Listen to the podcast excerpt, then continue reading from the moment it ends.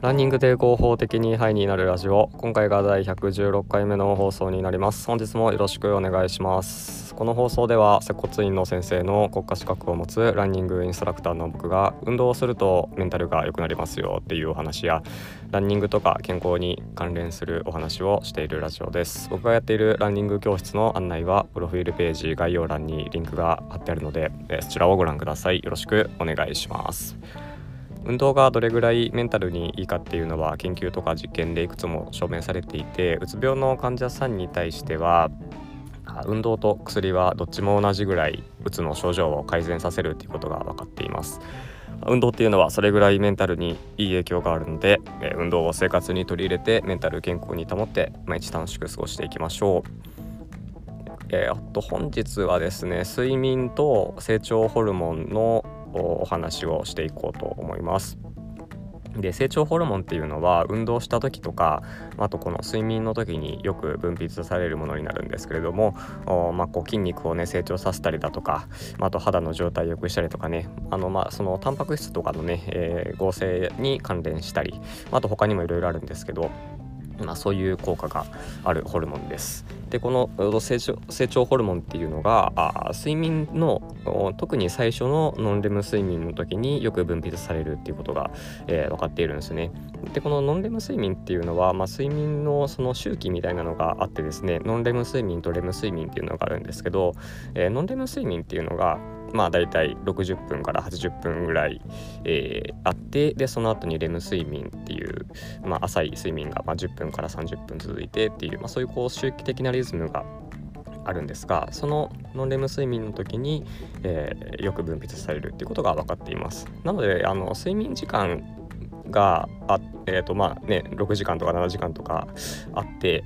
でその中にずっと成長ホルモン分泌されてるわけではなくてですね特に最初のノンレム睡眠の時に分泌されるっていうことなんで、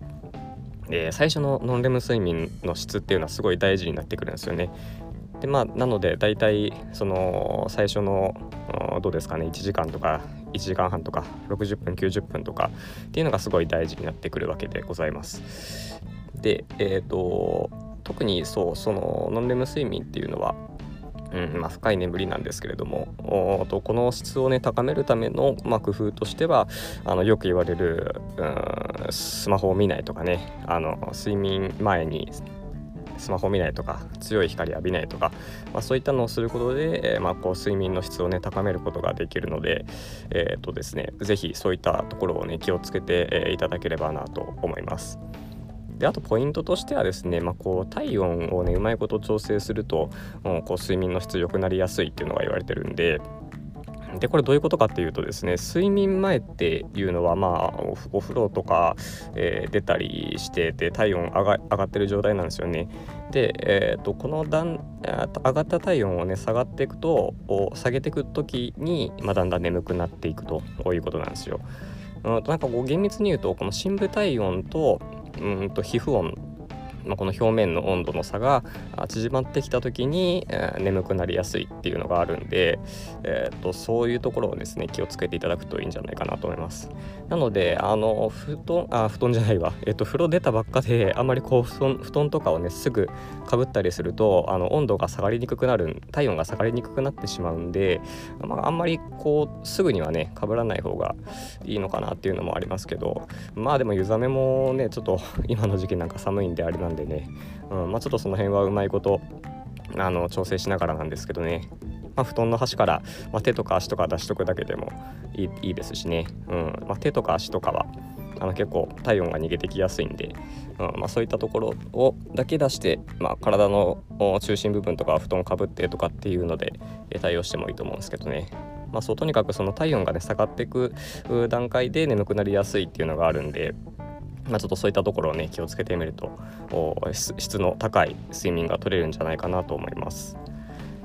はい、ということで、えー、今回は睡眠と成長ホルモンについて、えー、お話ししました、えー、成長ホルモンっていうのが睡眠の最初のノンレム睡眠とかですね、えー、60分とか90分とか、まあ、そういった時間帯で、えー、よく分泌されるんでその辺の睡眠の質を高めるのが大事ですよっていうことでした。なのでこう明かりをね、えー、あんまりつけないようにしたりだとかあとこう体温をお風呂から出た後、えー、まあ、しっかりとね、えー、下げていくっていうのが、えー、質の高い睡眠につながっていくんで、え試してみてください。はいということで今回はこれで終わります。本日もありがとうございました。